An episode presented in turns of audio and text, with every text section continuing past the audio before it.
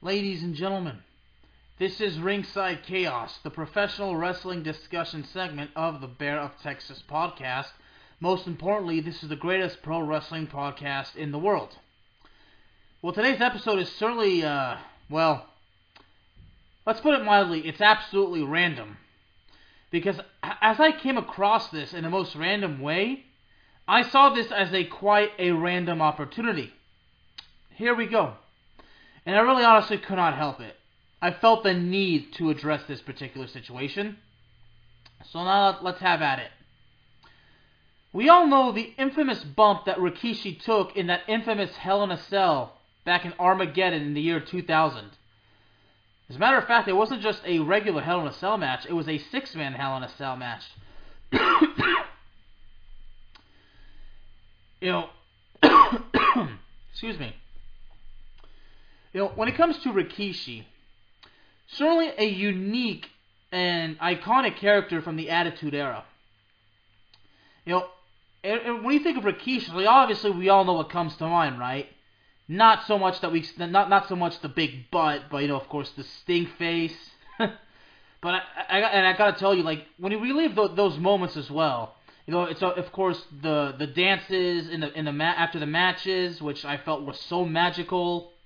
I'll never forget when Too Cool performed the dance in during the 2000 Royal Rumble. And of course, another Rikishi moment that we all remember is when Vince McMahon had had his head shoved up Rikishi's butt. Which actually Rikishi told an interesting story, uh, especially right before uh, right before they actually came out. Rikishi actually said that he was actually scared, believe it or not, and this is no exaggeration. You can look this up, and I I encourage you to look it up if you if you don't believe me. But the night that Rikishi gave Vince McMahon the stink face, and we all know how it went, how Rock took Vince's head and shoved it literally up Rikishi's ass. Rikishi actually said that earlier that day, he had a big lunch at Taco Bell. So right before you go to work, you have a big lunch at Taco Bell, and then you learn that you're going to give your boss the stink face. You're going to shove your butt in your boss's face. So Rikishi said that he was scared, and I mean scared that he was actually that he was to accidentally shit on Vince McMahon's face. Oh man, especially the way, especially the way the stink face went. But and Rikishi even elaborated in that story that he didn't even know what, what he was gonna do until like maybe 30 minutes before before he and The Rock and Vince went out there on, on live television and did that segment.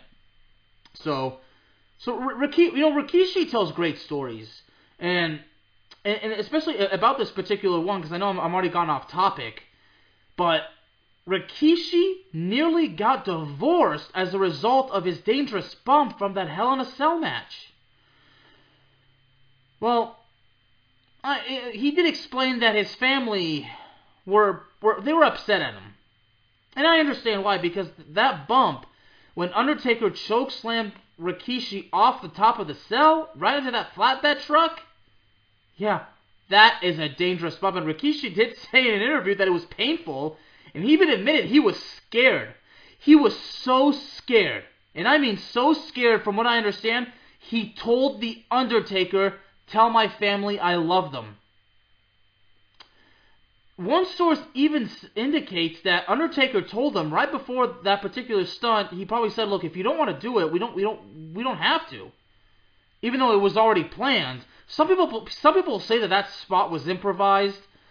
Rikishi actually confirmed it, and I knew for a long time, no, it was actually on the script. It was supposed to happen, but but I'm telling you, one source did say that Undertaker told Rikishi, "Look, we don't have to do this," but Rikishi said, "No, we're gonna do it." You know, Rikishi was adamant on basically doing his job, so I applaud Rikishi. But you know, of course, at the same time, I applaud Undertaker because Undertaker was basically justifiably concerned for the safety and well-being of a very, very close coworker, and I would also imagine a very good friend. Let's not forget, The Undertaker was very, very close to Rikishi's cousin, Yokozuna. And Undertaker and Rikishi actually have had history before. So, so I applaud Undertaker as well for being concerned for the safety of, uh, you know, of his friend and his coworker. But you know what? Rikishi did his job. Part of me says, look, he probably said, look, if Vince gets mad that we didn't do the spot, let me talk to Vince it'll be fine because you know Undertaker and Vince, you know, again they they were you know they had they had a history. So, but but uh, but Rikishi was like, no, no, no, no, no. We're not gonna we're not gonna I'm not gonna back out of this because Rikishi explained that in this particular situation, he could have basically gone with the stunt or or back away, and he chose not to back away because he knew that this would be a moment that everybody would remember. You know, like I said, like when it comes to Rikishi, there's more than to remember from the guy than dancing and the stink face and all the Banzais and and everything. I mean, that particular stunt from the Hell in a Cell match is one of the most talked about moments, not only in Rikishi's career, but quite frankly, the Attitude Era. So, you know, at that point, really, you know, even if they hadn't done the stunt, then it, it, it would have just been so bad. But, you know, and I know in uh, in Rikishi in his interview with Chris Van Vliet, which I strongly strongly recommend that you watch if you haven't yet, you know, they, he actually had a chance to re- to rehearse it and practice it. I believe you know I think in the interview he said that Shane McMahon actually climbed up. You know, this was way before the show started. That he and Shane McMahon went down to the ring where the cell was, and Shane McMahon climbed up and basically instructed Rikishi how to do it. Like Ricky, he basically says that Rikishi, Shane McMahon said, "Look, you just put your foot, you take a small step, and then you lean back, and then you fall." And Rikishi actually confirmed that Shane McMahon did that particular stunt several times. I mean, it doesn't surprise me. Shane McMahon, number one, we all know he's fearless. Not not only so much because he's a McMahon, but you know he's just a fearless guy. I mean, we've seen some of the stuff that Shane McMahon does. I mean, we remember the Hell in a Cell match he had with he had with the Undertaker. Remember that time that Hell in a Cell match he had he had with Kevin Owens. Remember that stunt or that uh, match with uh, at SummerSlam 2000 with uh, Steve Blackman when he fell off that you know that that part of the stage. The bottom line is Shane McMahon has done some crazy things. Shane McMahon has no fear. So I just kind of you know find it interesting. Shane climbs up and and then Rikishi even says, "See Rikishi, it's easy." so he does it several times, and then he even asked him, "You want to you want to practice it?" But Rikishi insisted that he would do it when it was showtime. Now practicing it couldn't have hurt, but I would imagine in well, number one, let's be honest, and, and Rikishi has mentioned this. Shane McMahon and Rikishi are not the same size, and that's an understatement. So I, would imagine the circumstances and situations are different. Some would say, well, it's not like Shane had to go out there and do the stunt on live television, but let's be honest, Shane went up to the cell and did the stunt several times. So the only difference is there was no there was nobody in attendance except Rikishi, I would imagine Vince probably came down as well. Maybe some of the other producers, and I'd imagine some of the other competitors in the match as well. So, you know, you know, and, and even Rikishi even said that now that we're basically we're almost 20, we're over 20 years after. I mean, you know, we're we're over 23 years now, and he still gets residuals over that bump. I mean, he still gets chills, and you know, I think to somehow, some way, it still affects him, and some would say maybe it haunts him. I mean, again Rikishi did something extremely dangerous, but you know what? It was a moment, so. And the fact that, you know, his family was so mad at that, you know, as he said, he, he almost got divorced from his family, but, you know, he mentions that at the time they didn't understand that's just what we do as performers, as wrestlers. So. But again, Rikishi's family had every right because they were only concerned for the safety of his well being. So and of course, Rikishi didn't tell his family what, he was going to do. I mean, that's how the business goes. You don't, you don't really exactly tell your family what's going on, especially the kids, because number one, you're not supposed to, and number two, I would imagine that the family would have done anything to prevent this spot from happening. Now, as far as Vince McMahon goes, part of me says that he told Rikishi that we don't have to do spot, much like the Undertaker, but I'm not sure. Uh, I mean, uh, as far as goes now, I, I understand that Vince McMahon obviously, and I'm I'm not sure exactly, you know, the whole situation involving him with this particular stunt, but you know, I would imagine that you know Rikishi when he when he got backstage, from what I understand, you know, he got a, a massive standing ovation. I'm sure Vince McMahon went up to him, you know, shook his hand and told him good job. You know, he was a happy boss. So at the end of the day, like I said, Rikishi did as he was told he did what he needed to do. He did his job, and he gave us a moment that we all remember. So, and I think he even mentions because fans were fans were chanting, you know, "Holy bleep, holy bleep." So, because Rikishi basically said that once he landed, he wanted to make sure that he was still alive. So at first he said, "Well, I could hear them chant "Holy bleep," so you know." man, it, it basically, man, he even mentions at one point his whole nervous system just went berserk. I mean, oh. He even mentions that if the stunt, if that particular spot had been done incorrectly, as he says, I wouldn't be sitting here talking to you. So, what I'm trying to say is, is if that spot had gone wrong, Rikishi could have a gotten badly injured, or worse, he could have been killed. And we've seen wrestlers die in attempts to do certain spots. I mean, Owen Hart comes to mind. And of course, about 10 years ago, well, I think it was actually in 2015, in Tijuana, Mexico, Rey Mysterio was actually working a match. And in that match, something went wrong, and a wrestler hit his neck on the rope and ended up breaking his neck. So, one little see, and we've said this many times in pro wrestling. One tiny little thing could go wrong. It could result in a serious injury, or it can result in death. I mean, the the late Darren Drozdov, that botched spinebuster. Look what happened. You see, this is when I stress that pro wrestling is not a joke. Pro wrestling is not for everybody. Pro wrestling is extremely dangerous, and Again, as I bring up how I'm always worked up when some people have the audacity to call it that certain four letter word. Look, there's nothing fake about professional wrestling. Yeah, it's scripted, it's choreographed, it's set up and everything, but there's nothing fake about it. Okay? When you are in the ring with another wrestler, your safety and your life are in that wrestler's hands, and vice versa. So, you know, and at the same time, under you know, see, an Undertaker being the experienced veteran that he was, I mean, you know, I would imagine, you know what, I can trust this guy. So, and I wouldn't even be surprised if Undertaker was extremely scared. Like, I mean, I part of me think, you wonders what was going through the Undertaker's mind after that stunt. Like looking down and seeing Rikishi. it wouldn't even surprise me if, if Undertaker admitted that he was scared that Rikishi was, you know, was gone.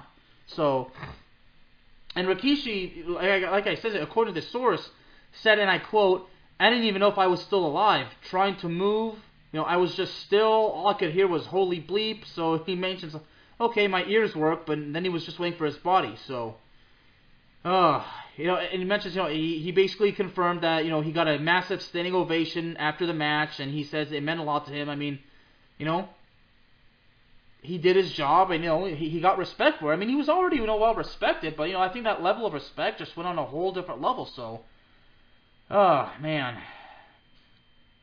So, you know, it, it, it, look at this source. You know, this is according to a, a, source known as TJR Wrestling. He, he, he basically said that when, when they were on the cage, the Undertaker told Rikishi he didn't have to do it, but the big, but the big man was insistent on doing it. So, you see, Rikishi was just was a man of no fear. So, and again, he had already committed to it. He already agreed to do it. It was it was on the script. It was part of the thing. So he, he, he was he was basically he was not gonna he was not gonna avoid doing his job. But but he he he explains and I quote: "You already prepped your mind. You know, I can only get this opportunity one time. I can either take it or back out, and I chose to take it." And you know, years later, I'm still getting residuals over 20 years from that bump, unquote. So it was basically an opportunity to basically create a moment in history in wrestling, and Rikishi took it. So now Rikishi had already had that moment, you know, again with the dances and everything, but but Rikishi knew that this was an opportunity that people would remember him aside from giving a stink face or you know or, or doing the dances. So you know, and honestly, you know, it, it, takes a lot of guts to do. I mean, especially a man of, of, of his size. I mean, I, would imagine that during that time he was around 400 pounds or so. You know, and you know, a, a, big man, you know, falling off like that. I mean, you know, again, I mean, the fact that the the, the truck. I mean, from what I understand, the truck didn't see seemed unfazed, but still, I mean. Rikishi, I mean, you know, uh, you, notice. I mean, I, I don't know exactly what the particular stuff. I mean, there was stuff on that freaking flatbed that maybe made it a little bit soft, but oh, but man, but when you see Rikishi after landing on that truck, man, obviously he's selling. He's obviously selling, but I really do believe that he was also, you know, it hurt. I mean, I believe him when he says it hurt. Doing those kinds of bumps, it's just, it's not a joke, but, but as I keep, you know, going off subject, I mean, the fact that this, this could have, you know, nearly, you know, cost, you know, cost his marriage and everything. I mean, I don't know. I mean, I, I don't know exactly know where to go after that, but the fact that he almost got divorced over this. Man, I mean, I would imagine, yeah, his wife. I mean, I would imagine, you know. So, so now I'm kind of wondering. I wonder if his wife called him, you know, immediately after the match, or you know, after the show, and pro- like that, or you know, if he once he came home after after the once he came home from the road, if you know, if his family was waiting at the door with their arms uh, folded like this, and man. But again, it's understandable that they were pissed off, but Rikishi explained that at the time they didn't understand that that's just what wrestlers do. I mean, taking bumps is just part of the job, and taking serious bumps is just another part of the job. In order to be a professional wrestler, a prerequisite is your willingness to do things that you uh, that seem unimaginable. Doing something that, had, that in some cases have never been done before. Now, especially because we all know how Mick Foley in that infamous Hell in a Cell match with The Undertaker, you know, like that. So, oh man. I mean, as I mentioned, you know, that particular bump is still talked about talked about today. So, so hats off to Rikishi for having the courage to take such a dangerous bump, and major kudos for him to basically being committed and dedicated to doing his job to the best of his ability. You know, that's how you succeed in the business. You do what you're told. You you make a commitment. You stick to your commitment. You fulfill your commitment. So, man, I'm just glad that things worked out for him. He was able, you know, as far as the family goes, but you know, and he even mentions that you know, despite the backlash, Rikishi basically said that this, you know, that you know, I would imagine in his case, despite the backlash, he doesn't regret it. So, I mean, again, you know, it, it's it's a it's a moment of history that we're still talking about today. So, I am pretty sure that many wrestling fans, at least once a week, go on YouTube to actually watch that to watch that particular spot because it's just so iconic. So, but you know, to me, you know, Rikishi is just you know the the whole character, you know, you know, because you know, people, a lot of people, you know, didn't even know that before he was Rikishi, he actually had been in the company for quite a while. I mean, before that, he was actually he was part of a tag team, I think, with with, with a cousin.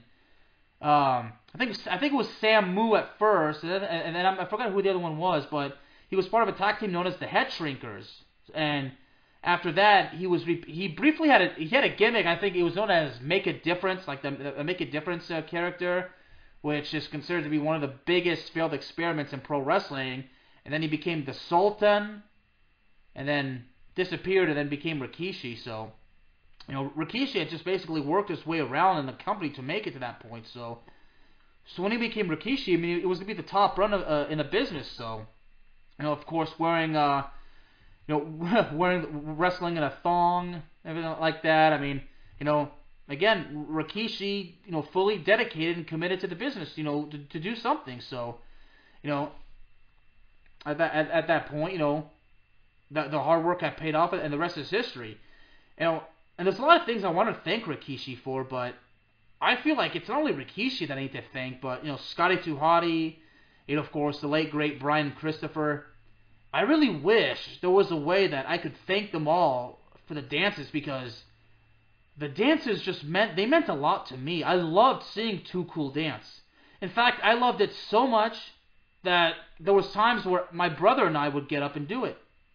So, you know, and I'm not I'm not afraid to admit, but I am embarrassed to say, I mean, I'm a horrible dancer, so I would imagine so so me trying to do the same dance moves as Rikishi was pretty difficult. I mean, my my brother trying to do the worm, like Scotty 2 Hotty, obviously didn't work. Uh, my third, my, my youngest brother, you know, who was way too young at the time, but the bottom line is Ricky, the, the post match dance routines.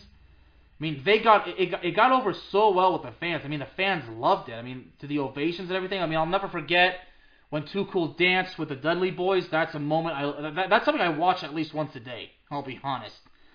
And you know, and of course for me during that time, you know, getting bullied at school and everything that was going on at home with, with my parents constantly arguing and you know some of the things you know that I was going through at home as well. So, you know, as I said, rest, pro, watching pro wrestling, pro wrestling was one was one of my escapes from uh, from the day to day painful experiences in my life. So, you know, I'm forever grateful to Rikishi and Too Cool. So, you know, and I always say when Rikishi turned heel, well, that's another story for another time. But we all know how that went. But you know, Rikishi is an iconic character, a great wrestler, great entertainer, and Rikishi, you know, put a lot of positivity, especially from what I was going through as a kid. I mean, the dances and, and everything, you know, it put a smile on my face. So I'm thankful for Rikishi. I'm thankful for for Too Cool.